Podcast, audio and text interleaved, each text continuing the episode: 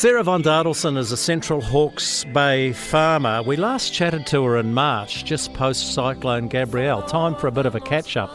How's the recovery going, Sarah? Because I understand you and your husband Sam on your farming operations lost about six kilometres of fencing. Have you got it sorted yet? Yeah, look, we've um, we've been really fortunate actually. Sam's been out there on a digger, so um, he's he's got really good on on that, um, and spent you know, a couple of hundred hours uh, using that to fix tracks and things up. And then we've had a, a fencer general here on farm as well, which um, has been an absolute lifesaver.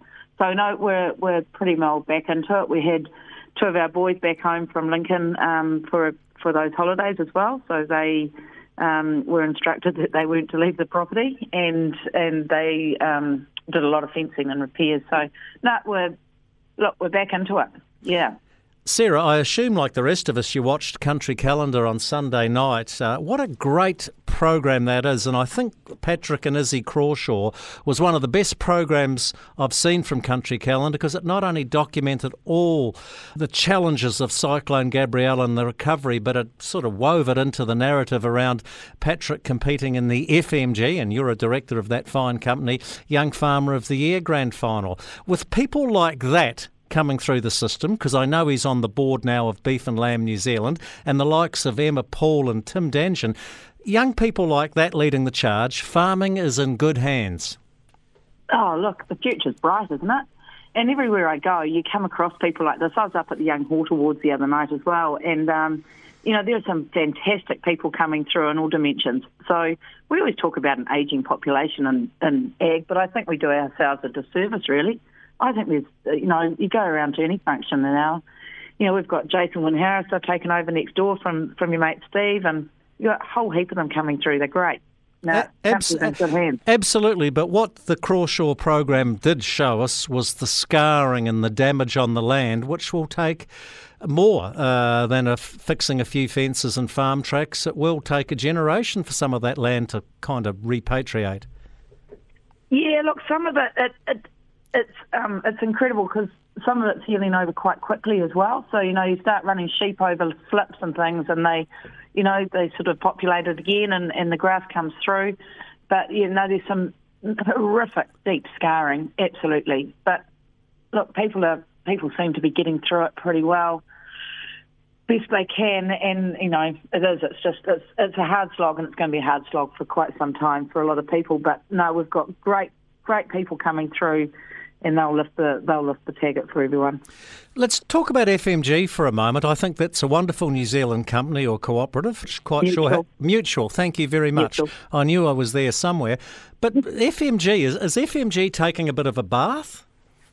Oh, we took an absolute bath on this one um, because in Auckland, not not as much. Um, you know, the first lot of flooding, but certainly Gabrielle um, gave us a toweling up, and you know that's that's our core core area that we're in, in, in rural heartland. So the mutual's in really good heart with it. Um, we've got great reinsurance programs in behind us.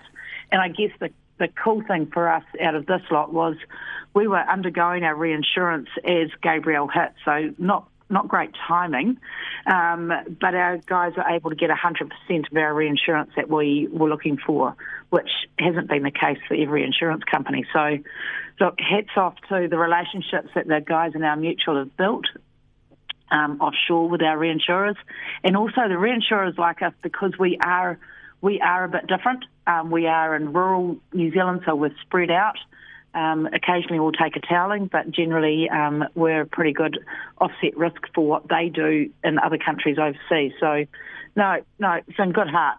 Now, I see one of your main competitors, probably your main competitor, AIG, who seem to be insuring everything. They're going to have to um, ratchet up the insurance premiums because, like everyone, everyone else, they've had to pay more. I worry uh, across the board. This is not just farming that insurance becomes unaffordable for some people and for some businesses. Oh, look, absolutely seeing that with people taking on more, um, you know, self risk and, and doing self insurance on, on different things and, and raising excesses. And we're seeing that across the board. But it's also related to everything else that's going on. And we can't ignore what's just happened with our, uh, with our payout and where the lamb job and, and a few other things are heading at the moment. So it's going to be probably a tough 12 months, but I think uh, New Zealand will be strong enough that we'll come through it and, and get out the other side again. Hey, Sarah von Dadelszen, good to catch up. Good luck in the continuing recovery from Cyclone Gabrielle. Maybe I'll see you at the Hawke's Bay A&P show with our old mate, Steve Wyn Harris, in October. Sounds good. You take care down there.